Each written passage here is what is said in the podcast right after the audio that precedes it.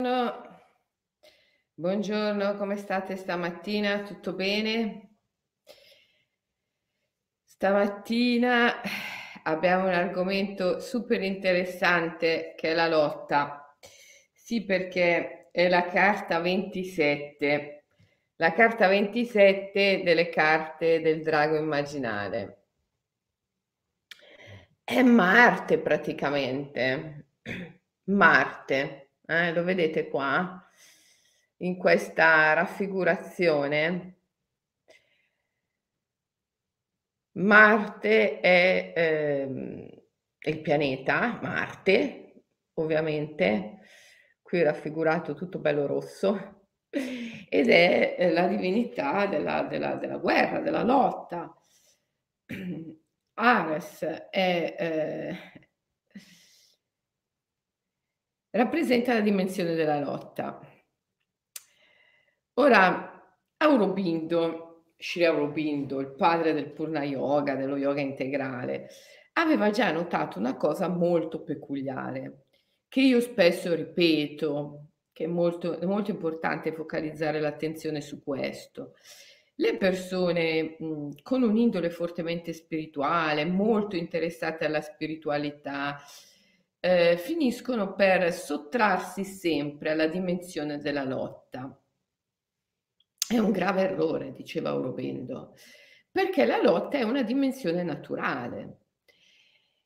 Pensate a quanto deve lottare una ghianda per diventare quercia, a quanto deve lottare un albero per farsi strada nella foresta verso la luce, per conquistarsi il suo pezzo di cielo. Eh, dentro insieme a tutti gli altri alberi, quanta lotta c'è in questo. E ehm, Aurobindo osservava che le persone molto spirituali di solito eh, snobbano, si allontanano, rifiutano questa dimensione e, eh, e diceva è un grave errore. È un grave errore che lascia il mondo, il potere, il, Mhmm, la direzione del, del, della forza eh, nelle mani dell'Asura. Se noi intendiamo l'avatar come la forza che muove verso l'evoluzione, l'Asura ovviamente è la resistenza. E se intendiamo l'evoluzione come quel grande processo che porta psiche, psiche, l'anima a ritrovare amore, eh, la, l'asura è la resistenza al, all'amore. Quindi ehm, non si può sottrarsi alla dimensione della lotta. Però la dimensione della lotta non è il conflitto. Conflitto è quando non c'è una chiarezza, una consapevolezza e una chiarezza di visione. Il conflitto nasce sempre lì, laddove non c'è una vera chiarezza di visione e non c'è amore, non c'è cuore. La storia dell'umanità è tutta costellata da conflitti, perché l'umanità è stata guidata da leader eh, sanguinari che non avevano una consapevolezza, una chiarezza di visione e soprattutto non avevano cuore.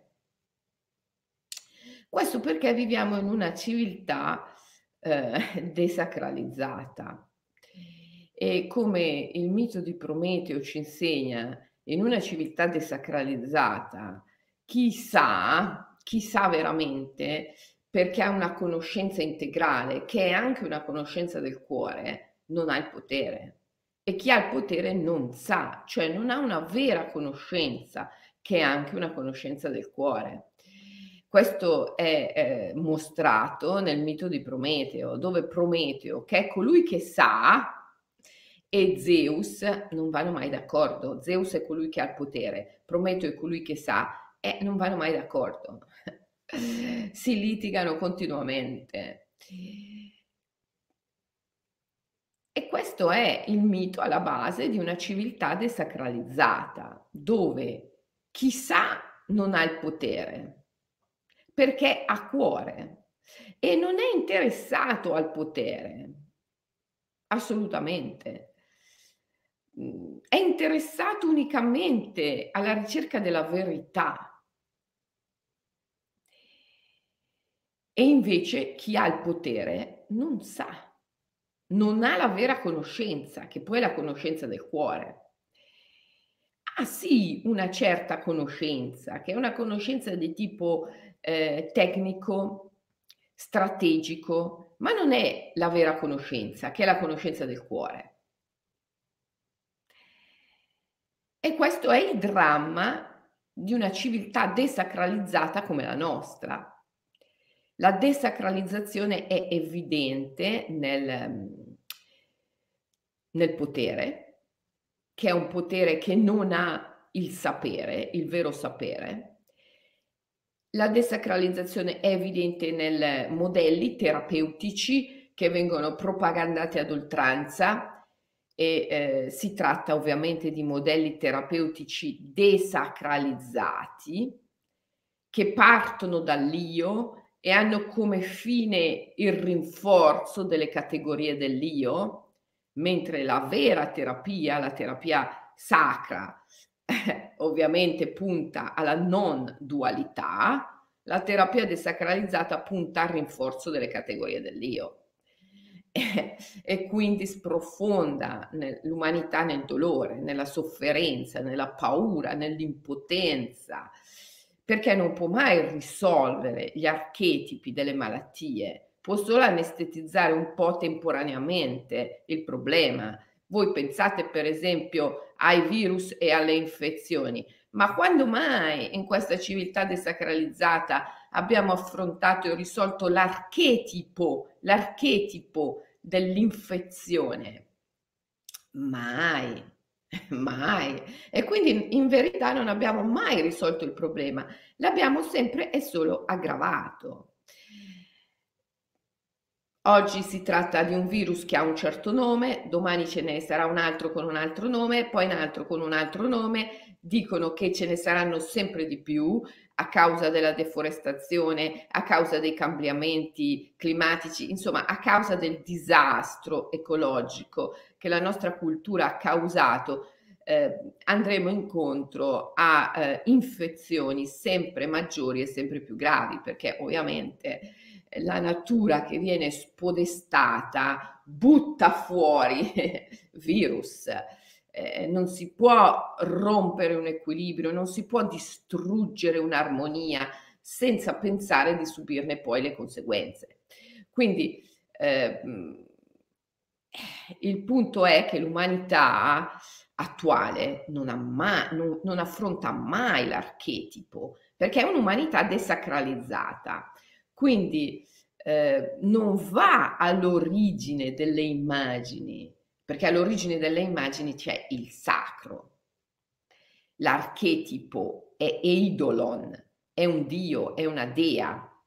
È quello che per gli antichi era un dio, una dea, per gli psicanalisti è l'archetipo. Eh, l'archetipo della maternità, ne abbiamo parlato ieri, per gli antichi era Artemide, Diana. L'archetipo del potere per gli antichi era Zeus. L'archetipo del sapere per gli antichi era Prometeo, Prometeo, vedo prima, quindi so, lo so già. e, ehm, quindi ehm, in una società desacralizzata non si affronta mai la dimensione sacra, che è la dimensione dell'archetipo. Perciò le cose non si risolvono mai, i problemi non si risolvono mai, si aggravano soltanto. perché si vedono nella loro dimensione temporale, temporale. Quindi per esempio il problema del, dell'infezione del virus si affronta nella sua dimensione temporale, cioè il virus di oggi. Ma il virus di oggi non è che un, eh, un riflesso, un riflesso di un'immagine precedente, che a sua volta è il riflesso di un'immagine precedente, che è il riflesso, e così via. Si, si, per risolvere, risolvere il problema bisogna risalire all'immagine originaria. Non dobbiamo mai dimenticare quello che disse il grande Mircea Eliade. Noi possiamo risolvere qualsiasi problema a patto di risalire alla prima volta in cui il problema si è formato. E questa prima volta è sempre una volta mitica, mitologica, è un tempo degli dei, è un'epoca sacra. Ma in una società desacralizzata non si risale mai al momento sacro, non si risale mai alla vera origine del problema e quindi non lo si risolve mai. E si risolve solo temporaneamente, mm, che poi non è mai una soluzione temporanea, non è mai una vera soluzione perché eh, si sconfigge un virus e poi si vive nella paura del virus successivo e, e, dopo si sconfigge quello successivo e si vive nella paura di quello che viene dopo e così via. Ma a te ti sembra una vita questa qua? È assurdo, però è eh, lo stile eh, desacralizzato. È, è chiaro che poi ciascuno di noi può nella propria esistenza recuperare il sacro. La, il recupero del sacro è una operazione che deve essere fatta a livello individuale, personale, non può essere fatta a livello di società, di istituzione. Eh, eh, questo lo diceva sempre il grande, l'ha detto il grande poeta Brodsky, eh, ricordate Brodsky che ha vinto il premio Nobel. Eh, e quando ha vinto il premio Nobel, quando è andato a ritirare il premio Nobel, ha fatto un discorso meraviglioso, eh, prendendo spunto da Dostoevsky che disse la bellezza salverà il mondo. Lui ha detto sì, è, è vero, la bellezza salverà il mondo, ma questo può essere solo su basi eh, individuali, è l'individuo, è l'individuo che deve salvarsi non può essere il mondo. Eh, anzi, il mondo è eh, lì nella sua eh, desacralizzazione, nella sua ignoranza, nella sua pesantezza, nella sua paura sempre del virus successivo, eh, proprio per consentire all'individuo la libertà. Perché dialetticamente parlando, la libertà è libertà da qualcosa, se non esistesse un mondo che libero non è, me lo spieghi come fai a liberarti? Non sarebbe possibile. Quindi eh, questa immagine del mondo desacralizzato che libero non è è fondamentale alla possibilità di ciascuno di noi di raggiungere la liberazione finale. E è chiaro che poi eh, si può ipotizzare che una eh, massa critica, mh, un certo quantitativo di individui liberi, poi liberi anche il mondo. Eh, certo, eh, innanzitutto l'individuo libero che libera se stesso cambia mondo, non cambia il mondo, ma cambia mondo ed è già una cosa importante. Però, insomma, stiamo sul tema della lotta e del conflitto. Allora, ehm, una società desacralizzata è una società violenta, è una società sanguinaria, eh, perché è la società del conflitto, non della lotta. La lotta è una dimensione naturale, il conflitto è una dimensione eh, sociale desacralizzata. È quando non c'è consapevolezza, quando non c'è chiarezza di visione,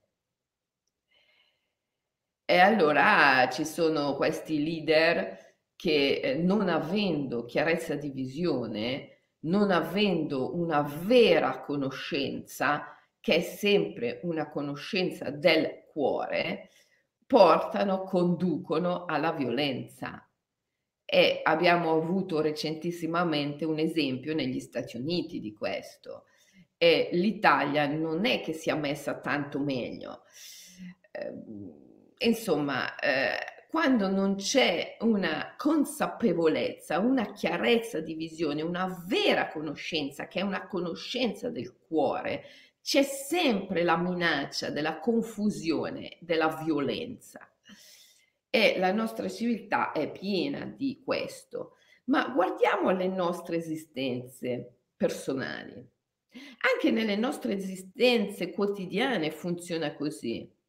Tutte le volte che non hai chiarezza, non hai consapevolezza di visione, impieghi le energie naturali della lotta nel conflitto e quando ti impegni in un conflitto, alla fine lotti sempre contro te stesso e ti fai del male. Il conflitto è quando non c'è conoscenza del cuore, non c'è chiarezza di visione e quindi c'è una um, dissociazione interna. Per esempio, l'ombra, come la chiamava Jung, l'ombra e la coscienza emersa di superficie, la consapevolezza, lottano tra loro. Perché quello che tu vuoi, quello che la tua mente vuole, eh, il tuo obiettivo cosciente non è l'obiettivo della tua ombra, non è l'obiettivo del tuo inconscio o come lo chiamava Aurobindo, non è l'obiettivo del subconsciente. Allora, se il subconsciente e il cosciente, il sommerso e l'emerso non hanno il medesimo obiettivo, anzi ce l'hanno proprio opposto, si genera un conflitto. È lì che tu diventi violento verso te stesso. È lì, è lì che tu porti eh, la sconfitta, perché la violenza è già la sconfitta. Quando qualcuno attua un atteggiamento violento è già sconfitto in partenza. Quindi è lì che tu porti la violenza e la sconfitta nella tua vita.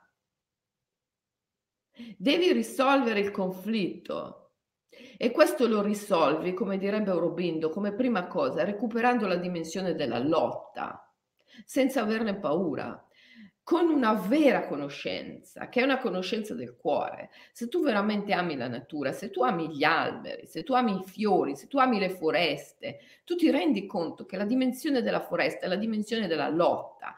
Essere foresta è essere lotta, innanzitutto, è questa dimensione qua questa carta, questa carta, la carta numero 27, Marte, Marte, eh? Ci avete presente le, le carte del drago immaginale?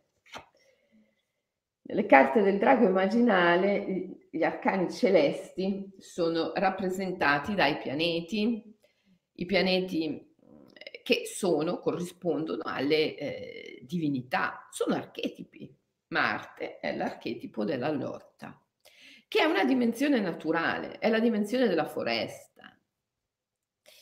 alla quale non ti puoi sottrarre, perché se tu neghi questa dimensione, se tu ti sottrai a questa dimensione, cadi nel conflitto e allora lì ti fai del male, veramente, perché perdi la chiarezza, la lucidità di visione. Non hai una vera conoscenza, la conoscenza del cuore. E allora finisce che con la tua coscienza vuoi una cosa e col tuo subconsciente ne vuoi un'altra e sei fregato. Non solo non raggiungerai mai l'obiettivo, ma veramente ti fai del male. Allora, eh, che fare?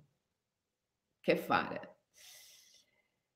Recuperare la dimensione della lotta, recuperare la dimensione della lotta, recuperare la dimensione della foresta Cosa vuol dire recuperare la dimensione della foresta?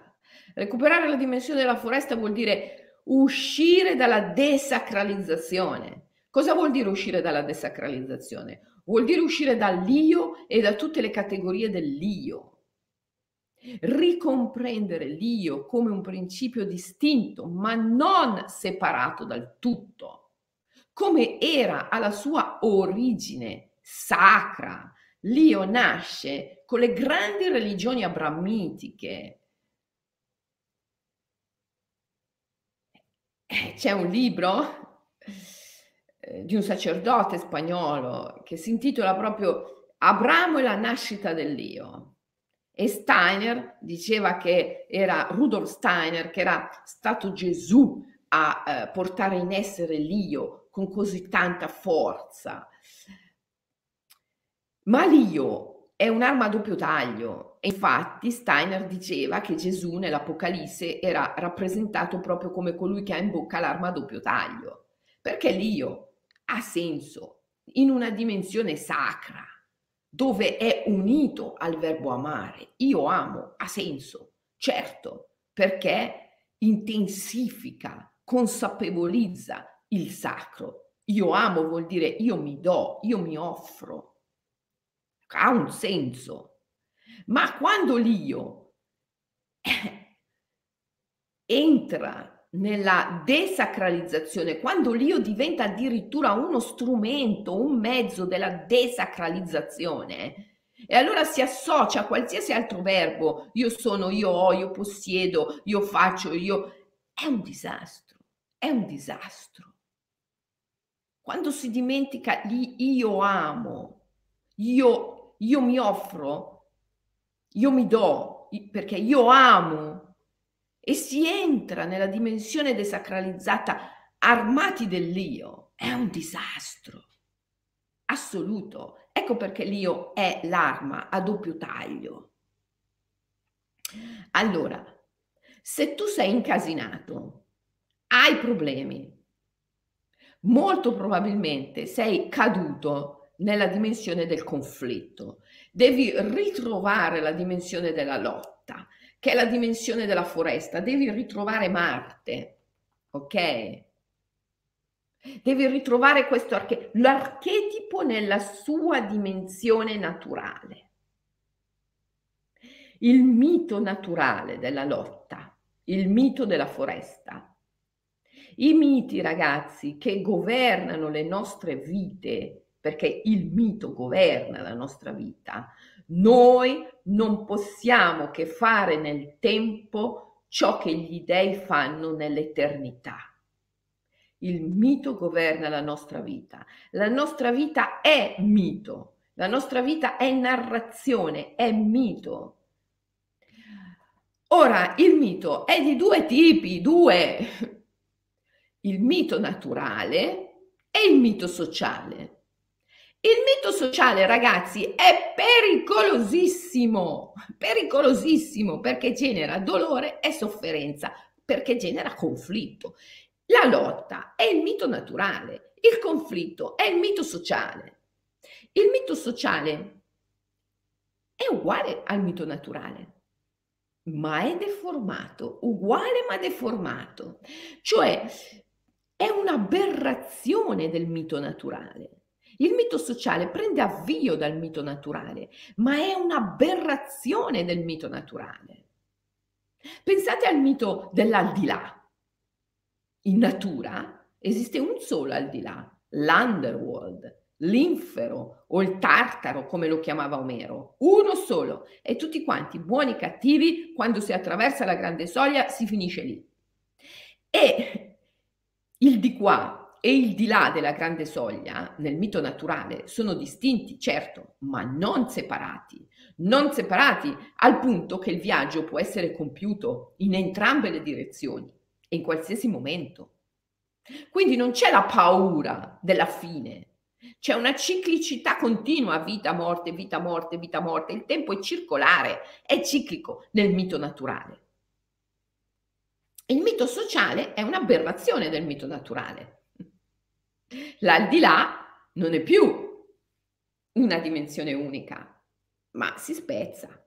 C'è l'infero e c'è il paradiso. L'inferno e il paradiso. L'inferno e il paradiso sono una modificazione del mito naturale, l'infero. E non solo c'è questa separazione, ma anche c'è il taglio tra il visibile e l'invisibile. Eh, per cui mica che puoi girare così a tuo piacimento. Eh no, caro mio. Come sei una strega che viaggia nell'invisibile, ma io ti metto sul rogo. Non è possibile, non si può. C'è il taglio. Eh, ma scherzi. Quindi il mito sociale nasce sempre da un'aberrazione del mito naturale ed è pericolosissimo perché porta in essere il dolore, la sofferenza, la paura, l'angoscia, l'ansia, tutte queste cose. Quindi bisogna che tu vuoi risolvere i tuoi problemi, tu vuoi risolvere l'angoscia, la depressione, l'ansia, la tristezza. Devi ritrovare il mito naturale, devi ritrovare l'origine. Altrimenti puoi solo adottare una strada anestetica, che è la strada della terapia desacralizzata. Ma se vuoi ritrovare il mito naturale, devi ritrovare la strada estetica, non quella anestetica, ma quella estetica, la bellezza che è al di là del bene e del male, dell'inferno e paradiso. Devi ritrovare l'esperienza estetica. La bellezza salverà il mondo. Nessuno ha mai detto qualcosa di più sacrosanto. La bellezza salverà il mondo. Eh, straordinario, verissimo. Ma, come ha detto poi Brodsky, questa salvazione deve essere affidata all'individuo, non può essere una salvazione del mondo, ma nostra, di ciascuno di noi. Poi ciascuno di noi, unendosi magari in una massa critica, può anche cambiare il mondo. Però prima dobbiamo, deve cambiare se stesso e deve cambiare mondo. Dopo che ha cambiato se stesso e ha cambiato mondo, magari può affrontare il mondo. E questa è la dimensione della lotta, sacrosanta, sacrosanta. La dimensione della lotta non è violenza, non è aggressività, perché non è confusione, non è, eh, è amore. La lotta è una dimensione dell'amore, è la dimensione della foresta, è la dimensione dell'albero che lotta per farsi strada verso il sole. È la dimensione di psiche, psiche, l'anima, che deve ritrovare amore. E ed è quando, ed è quando l'ombra e la coscienza emersa di superficie sono assolutamente concordi verso il medesimo obiettivo. Allora non c'è violenza, ma c'è la lotta dell'anima, psiche, la lotta di psiche per ritrovare amore è la lotta dell'evoluzione. Quando l'ombra e la coscienza emersa sono in conflitto, eh, perché consapevolmente uno vuole una cosa, ma la sua ombra vuole assolutamente l'opposto, e allora c'è il conflitto, c'è la violenza, c'è la distruzione. E a meno che veramente uno non abbia fatto un processo di risveglio. questa è una dimensione molto comune, la dimensione del conflitto.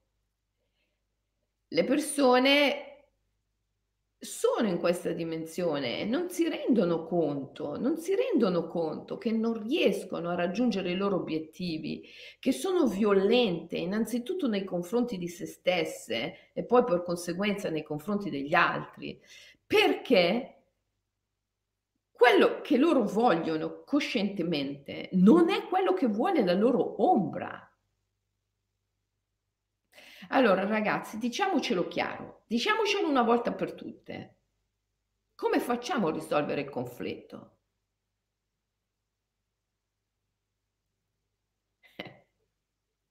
Ancora una volta, bisogna risalire all'origine.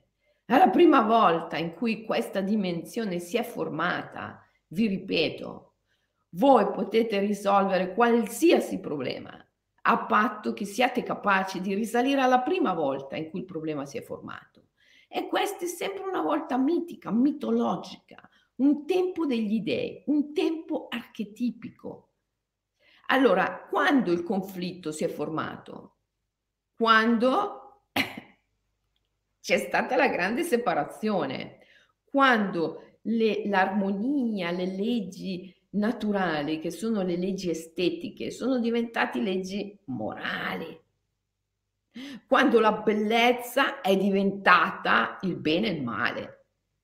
Ma tu vai nella foresta, vedi separazione? No, C- vedi solo bellezza. La bellezza ha un opposto nella foresta? No perché in natura non esiste il brutto. In natura, la natura muove verso la bellezza. È bellezza. E il brutto in natura non esiste. Non esiste.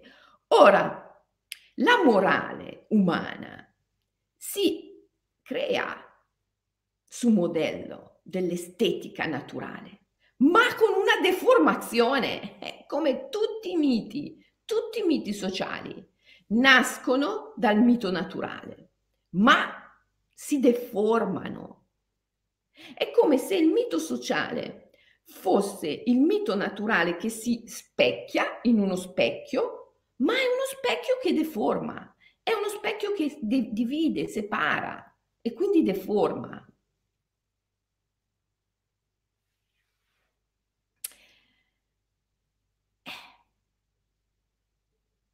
Se tu sei dentro lì, se tu sei nel, nel, nella morale, se tu sei in un'esperienza di vita moralistica anziché estetica, eh, sei, sarai sempre in conflitto, sempre nel conflitto. Sarai sempre in una dimensione violenta, che poi è una dimensione di frustrazione, perché? Perché non riuscirai mai a raggiungere i tuoi obiettivi, essendo che ciò a cui punta la tua coscienza e ciò a cui punta la tua ombra è completamente opposto. Perché l'ombra, il subconsciente, come lo chiamava Aurobindo, vuole ritornare nella foresta, vuole ritornare nella dimensione originaria. La coscienza emersa di superficie, completamente eh, ipnotizzata dalla morale, vuole andare dall'altra parte, in una differenziazione, distinzione, separazione sempre più accentuata. Cioè uno va di lì e uno va di là. Cioè, ma tu mi dici come fai a raggiungere i tuoi obiettivi? Sei debole. Non raggiungerai mai l'obiettivo. Sei debole. Quando ti sei indebolito? Come ti sei indebolito? Che cosa ti è successo? T'hanno spaccato a metà, diviso a metà. Fu. Te lo diceva pure Platone. Te lo ricordi quando parlava dell'uomo sferico, che diceva che l'uomo era potentissimo all'origine, era, era una sfera era sferico. Poi gli dei, per invidia e anche per paura, perché temevano che gli esseri umani potessero diventare addirittura più potenti degli dei, l'hanno diviso a metà, l'hanno tagliato a metà. Da allora eh, ogni metà in cerca dell'altra metà. Ma lo vogliamo ricostruire questo uomo sferico? Ma lo vuoi ricostruire nella tua vita questo uomo sferico? Altrimenti ragazzi voi avete voglia di andare a risolvere i vostri problemi a uno, a uno, a uno, a uno, a uno, a uno. Ma che, che, ma che fate? Passate la vita, ma passate la vita a cercare di risolvere a uno, a uno, a uno, a uno, a uno, tutti i problemi. O poi oltretutto vittime di una terapia, di una formazione, di, un, eh, di una politica, di un'economia desacralizzate che continuamente vi vendono sistemi, modelli per risolvere i vostri problemi a uno a uno, a uno a uno a uno, ma non li risolverete mai, perché al massimo li potete tamponare, poi si ricreano, poi si ricreano, poi si... come i virus, come i virus. Sconfiggiamo uno e poi viviamo nel terrore che arrivi l'altro, che poi, ecco, come si stanno mettendo le cose, arriveranno sempre più in fretta. Ma a te ti sembra una vita sensata vivere così? A rincorrere la soluzione dei problemi a uno a uno a uno a uno, che poi si riformano, si riformano, si riformano, perché non li affronti mai alla radice? La radice di tutti i problemi, come diceva la grande Maggie Glabron, sciamana tantrica, la radice di tutti i problemi è una, è una. Devi recidere tutti i problemi alla radice. Quando hai fatto quello, è risolto. e qual è questa radice unica dei problemi? Magic la chiamava l'ego. È l'io che si ripiega su se stesso, è l'io desacralizzato, è l'io che si separa dall'amore e lo dimentica.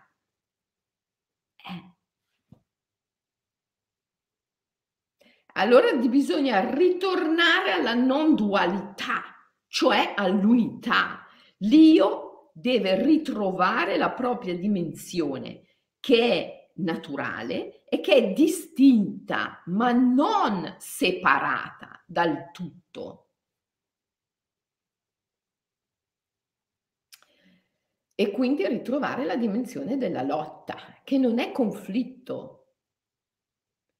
La lotta è lotta contro gli attaccamenti, contro le paure, è la lotta contro le resistenze all'amore, è la lotta contro l'ignoranza.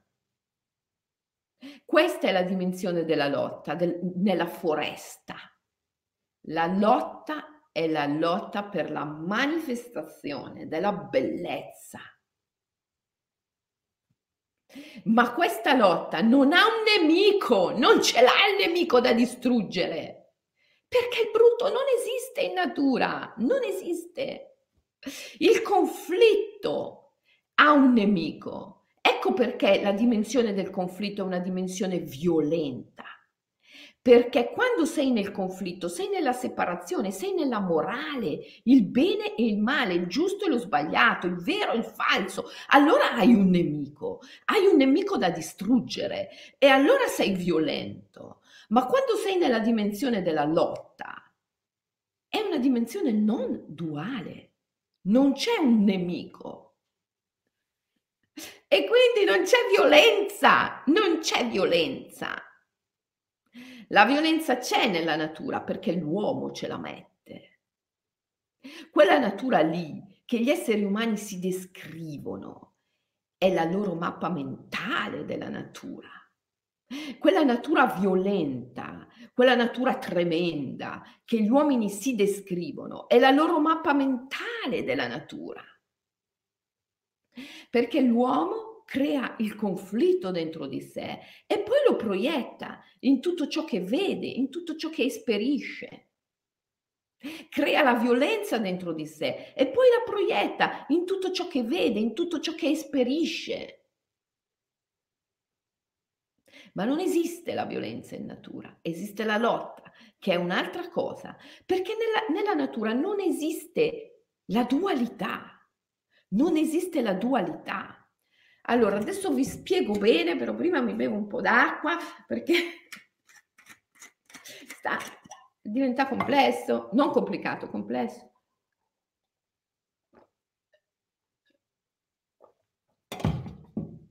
Questo bisogna capirlo bene. In natura non esiste la violenza e dobbiamo piantare, la dobbiamo smettere con questa illusione. Perché l'umanità proietta se stessa, proietta il proprio conflitto, la propria violenza nella natura e dopo per giustificare il proprio essere così sanguinaria dice ah ma anche la natura è così, io sono natura, che ci posso fare? Non è vero, allora, questa bugia qui bisogna risolverla perché è una scusa, una giustificazione ignobile alla violenza. Bisogna risolverla. La natura non è violenta, la natura non è sanguinaria. L'uomo vive in una dimensione moralistica che è una dimensione falsa. È una dimensione di divisione, di separazione, di discriminazione che non ha nessuna base naturale. È unicamente finalizzata al potere e al controllo. E bisogna uscire di lì se si è sani mentalmente. Quando uno è sano mentalmente, aspira a uscire di lì. Questa dimensione del conflitto, della separazione, ti porta a proiettare un mondo egoico in cui l'io, l'io, l'io è il principio e la fine di tutte le cose. Tutto muove dall'io e ha come fine il rinforzo delle categorie dell'io. Per esempio, quando devi mangiare, tu vivi, se vivi ipnotizzato dall'io, coloro che vivono ipnotizzati dall'io vivono nella sensazione di essere coloro che si procacciano il cibo. Ma è una dimensione totalmente falsa. innaturale. Non è l'io che si procaccia il cibo, è sempre il cibo che si offre, che si offre. Questa è la dimensione naturale. Io mi ricordo che quando ero con mio maestro in Sri Lanka, Michael, Michael Williams, l'uomo che mi ha iniziato allo yoga sciamanico, la grande tradizione dello sciamanismo, io amavo tantissimo dei rappanelli selvatici che crescevano nel, nel giardino a Veligama. E, e lui un giorno mi disse, sei benedetta dallo spirito del rappanello, guarda quanti rappanelli vengono a te. Ma ricordati che il numero non è mai illimitato. Hai un certo numero di rapanelli da mangiare nella vita e non è un numero matematico come l'umanità intende la matematica, e cioè uno distinto da due, separato da tre, separato da quattro, ma è l'uno nel due, il due nel tre, il tre nel quattro, il quattro nel cinque, il cinque in tutti. Quindi non è un fatto numerico, non è che adesso ti devi mettere a contare i rapanelli che mangi.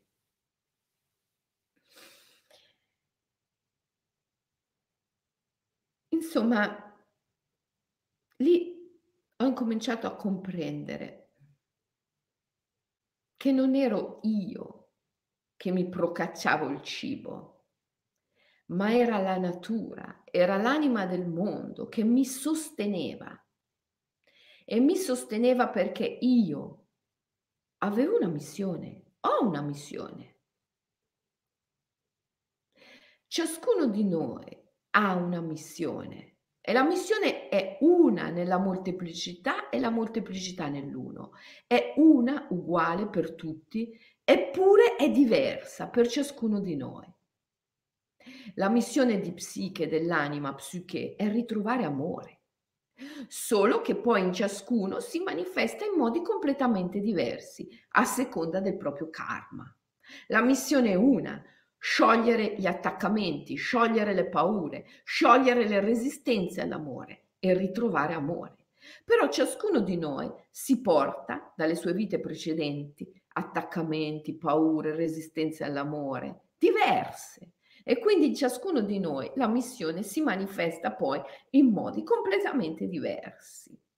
È una nella molteplicità e la molteplicità nell'una. Questa dimensione comporta una lotta. Dobbiamo lottare contro attaccamenti, paure, resistenze all'amore per ritrovare amore. È la lotta dell'anima. Ma l'anima, come diceva Hillman, James Hillman, è l'atto stesso dell'immaginare. Perciò l'anima è colei che disegna il mondo. Quindi l'anima che ha una missione disegna tutti gli strumenti per realizzare la missione. In altre parole, tu sei qui con una missione da compiere ma siccome è l'anima stessa che ti ha incaricato di questa missione, ti ha anche dato tutti gli strumenti, i mezzi per raggiungere l'obiettivo. E di questi strumenti, di questi mezzi, sicuramente fa parte il cibo, il cibo, l'acqua, l'aria. Quindi non puoi pensare di essere tu, che sia il tuo io peggio, come direbbe Magig, l'ego, che sia l'ego a procacciarsi il cibo. Il cibo ti è già stato assegnato, è uno degli strumenti più potenti di cui l'anima si serve per realizzare il suo obiettivo. Ti è già stato assegnato fin dall'origine il numero di rappanelli che devi mangiare. Ti è già stato assegnato all'origine e viene a te e ti si dà.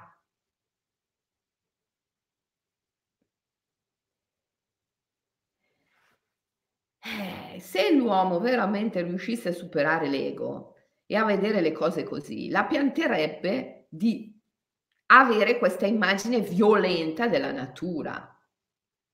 Avete visto Dersu Uzzalati, Akira Kurosawa, Ti ho detto tante volte, guardate quel film, Akira Kurosawa, Dersu Utsala, il piccolo uomo delle grandi foreste. È uno sciamano siberiano, Dersu, che vive nella foresta ed è uno con la foresta, come tutti, è tutto. E il cibo gli si dà, le prede gli si danno. Lui deve solo fare un rituale semplicissimo per averle. Con una freccetta che sembra, sai le freccette dei bambini, quelli che giocano? Eh, lui con questa freccetta riesce a prendere animali enormi, enormi, ma perché? Perché è l'animale che gli si dà, è l'animale che gli si offre. Quando incontra il capitano, che poi è un esploratore russo, che va in giro con dei soldati armati, e lui prende in mano per la prima volta un fucile, da quel momento non riesce più a cacciare la preda ma come? Con una freccetta che sembrava quella dei bambini che giocano, riusciva ad abbattere un animale gigantesco, col fucile lui punta e non riesce a mirare l'animale, non lo prende e non riesce più a cacciare. Perché? Perché ha rotto l'equilibrio, è uscito dall'equilibrio primevo, ha rotto l'armonia primeva, l'ha perduta. E allora ogni atto da quel momento in poi diventa un atto violento, perché se tu esci dall'armonia primeva, non, non, è più la natura che ti si dà, non è più la natura che ti nutre, non è più la natura che ti si offre, ma sei tu dal centro del tuo ego che afferri, che prendi, che strappi, che rubi. È questo il conflitto, è questa la violenza. Per ritrovare una dimensione di pace bisogna ritrovare la sacralità dell'origine, che è la non dualità, la consapevolezza di essere distinti ma non separati con il tutto e di avere una missione e questa missione comporta una lotta che è la lotta contro i nostri stessi attaccamenti, le nostre paure, le nostre resistenze all'amore. È la lotta lotta che ci porta a superare le difficoltà che abbiamo nel darci, nell'offrirci. Il conflitto è esattamente l'opposto. È lottare contro l'altro, contro un altro, che è un principio immaginario, che, ti, che, che minaccia il tuo ego eh, allora è chiaro che è violenza, perché l'altro lo devi distruggere, lo devi annientare. Alla fine chi distruggi? Chi annienti? Te stesso.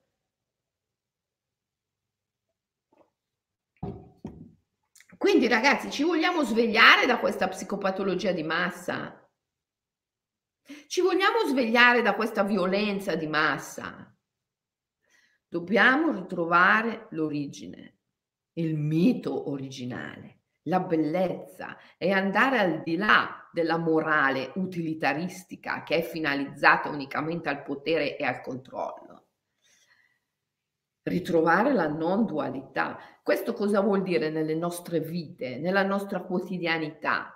Eh, nella nostra quotidianità vuol dire vivere nella eh, presenza del sacro, nella consapevolezza che è il cibo che mi si dà, non sono io che me lo procaccio, per esempio.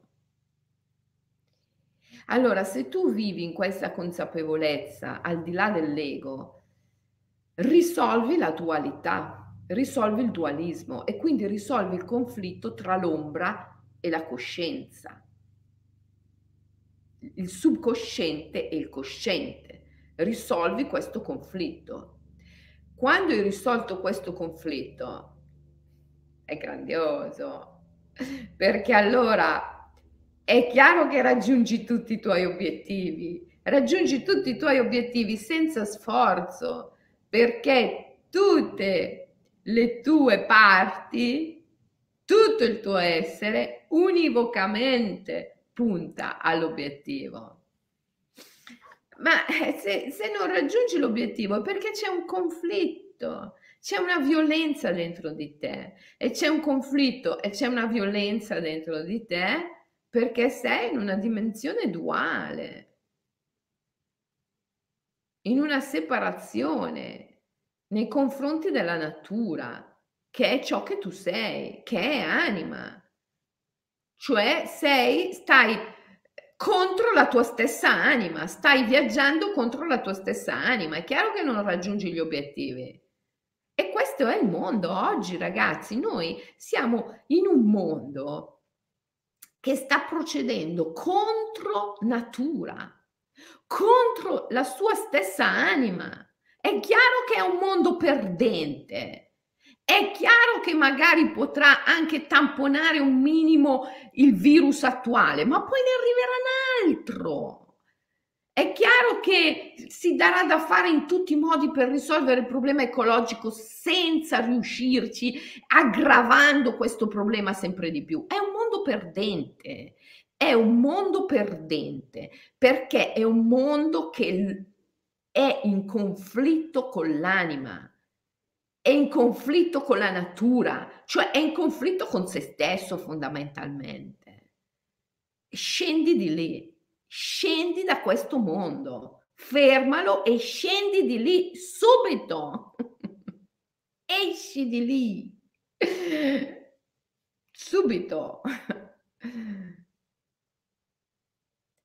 Ritrova l'armonia con l'anima e con la natura. Come fai? Eh, vai all'origine del tuo problema. Qual è il tuo problema? Uh, mi, mi, hanno fatto un regalo bellissimo.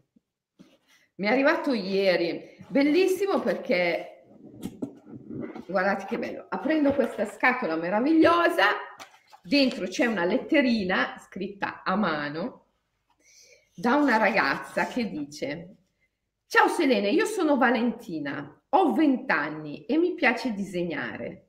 Ti conosco attraverso i tuoi video che mia mamma ascolta tutte le mattine. Brava mamma. Ho capito un po' di cose, altre no, ma sicuramente mi è arrivato il tuo amore immenso per la natura. Brava Valentina. E gli animali, giustissimo. Anche io ho questa passione e mi piace metterla su carta con i colori.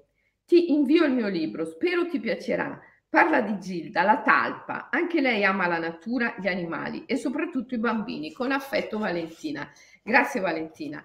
E qua nella scatola c'è il libro di Valentina, che è L'avventura di Gilda, l'orso equilibrista e le formiche laboriose.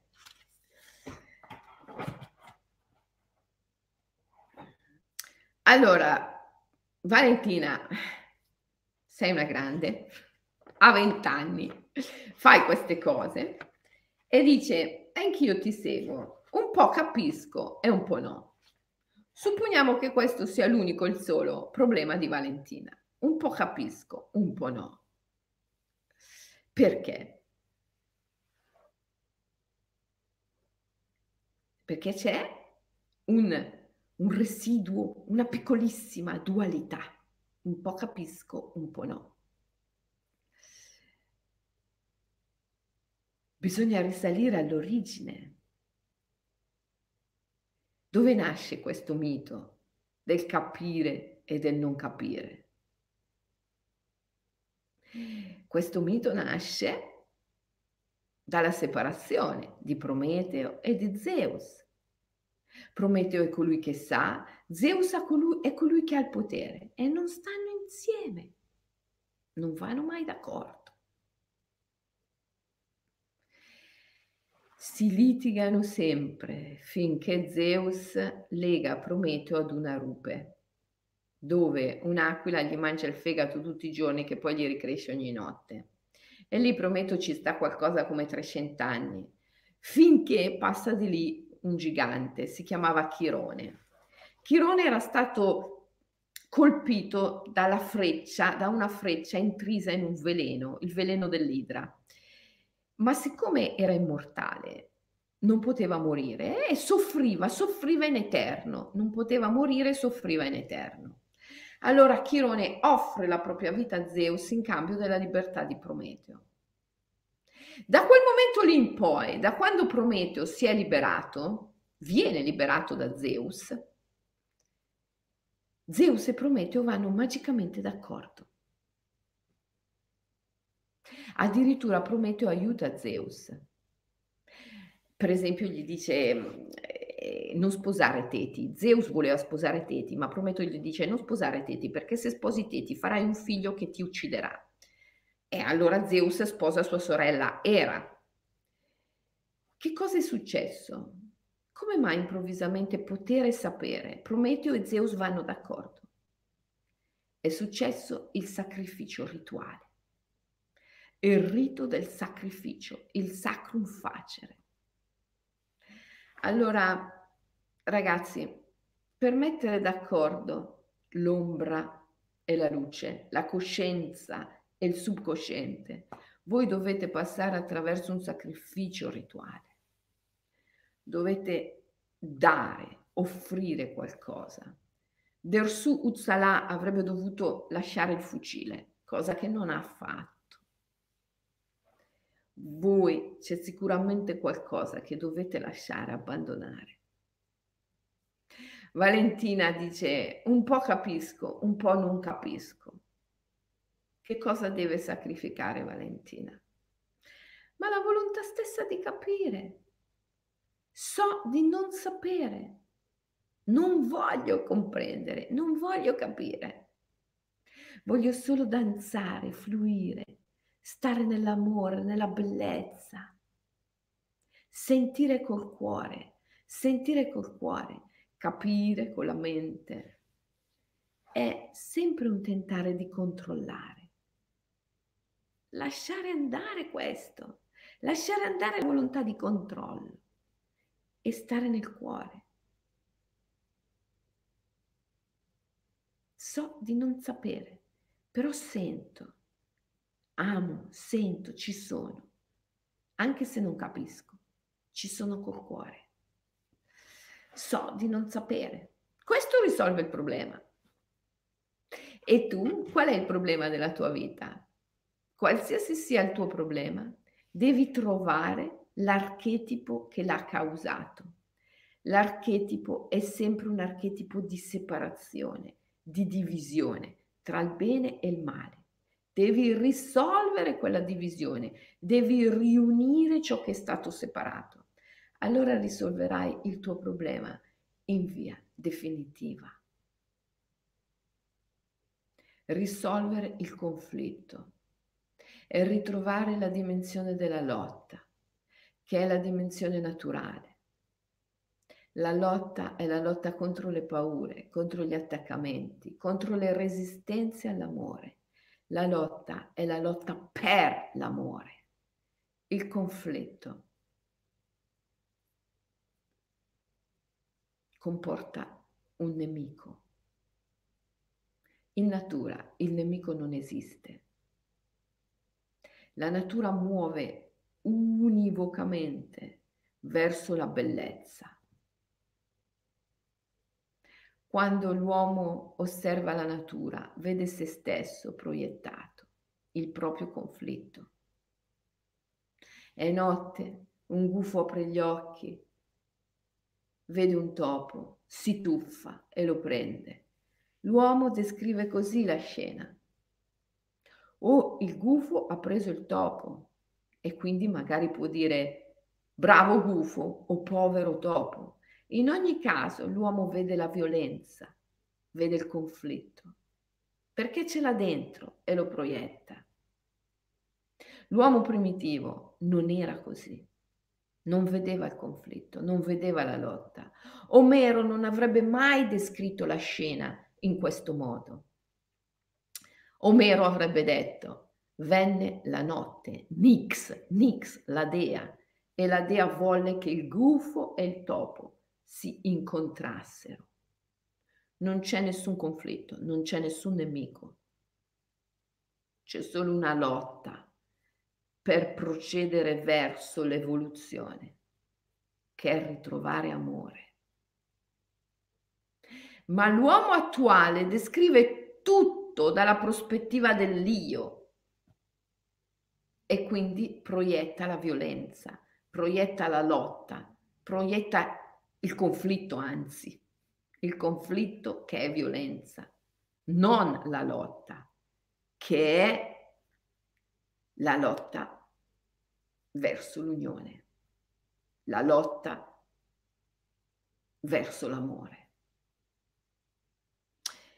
Ok, allora quando ti esce questa carta, leggiamo, ce l'abbiamo il tempo per leggere uh, velocemente, velocissimamente la formula psichica. Mi sto dilungando un po' ultimamente nelle dirette. Allora, dov'è, dov'è Marte? Eccolo qua. La formula psichica che riguarda questa carta è la seguente. Il custode è la custode della lotta. I tuoi avi guerrieri vegliano su di te come lucciole nella notte, ti mostrano il cammino. Non desistere, non arrenderti, è il momento del puro impegno. In entrambi gli stati di sonno e di veglia, pensa che tutto ciò che tocchi, vedi, senti e su cui agisci è il tuo esercito, i tuoi generali, i tuoi scudi. Oggi è il tempo della vittoria. Quando ti esce questa carta stai vincendo, ma ricordati, tutto quello che vedi, che tocchi, che senti è il tuo esercito, non il tuo nemico. Il topo è già una parte del gufo e il gufo è una parte del topo. Non sono separati, sono solo distinti. Tutto quello che sperimenti è il tuo esercito, perché la lotta è la lotta contro gli attaccamenti, contro le paure, contro le resistenze all'amore, non contro l'altro. Quello che ti porta contro l'altro è il conflitto, da cui uscirai sempre perdente. L'altro è il tuo generale, è il tuo esercito per lottare contro gli attaccamenti, contro le paure, contro le resistenze all'amore. Questa è la lotta in natura.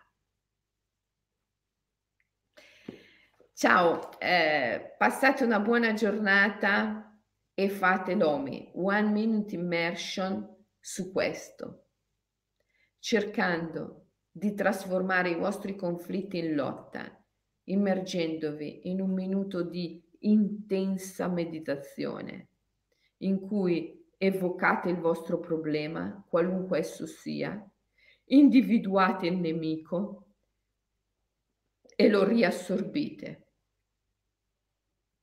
Riassorbite l'immagine del nemico. Non è il nemico, è il mio stesso generale, è il mio esercito, è la mia forza che mi aiuta a lottare contro gli attaccamenti e le paure e le resistenze all'amore. Trasforma la visione del tuo problema in questo modo e sicuramente, infallibilmente, impeccabilmente risolverai il problema, altrimenti non lo risolverai mai. E le terapie, le formazioni desacralizzate non potranno aiutarti. Il problema tornerà e ritornerà, magari sotto altre forme, ma sarà sempre lì se vuoi risolvere il problema, devi risolvere il conflitto. Risolvere il conflitto vuol dire evocare il nemico, fallo un minuto, one minute immersion, un minuto di intensa meditazione. Evoca il nemico, sentilo come il tuo generale, il tuo esercito, la tua forza nella lotta contro gli attaccamenti, le paure e le resistenze all'amore, allora risolverai veramente il problema. Ti voglio bene. Ci vediamo domani.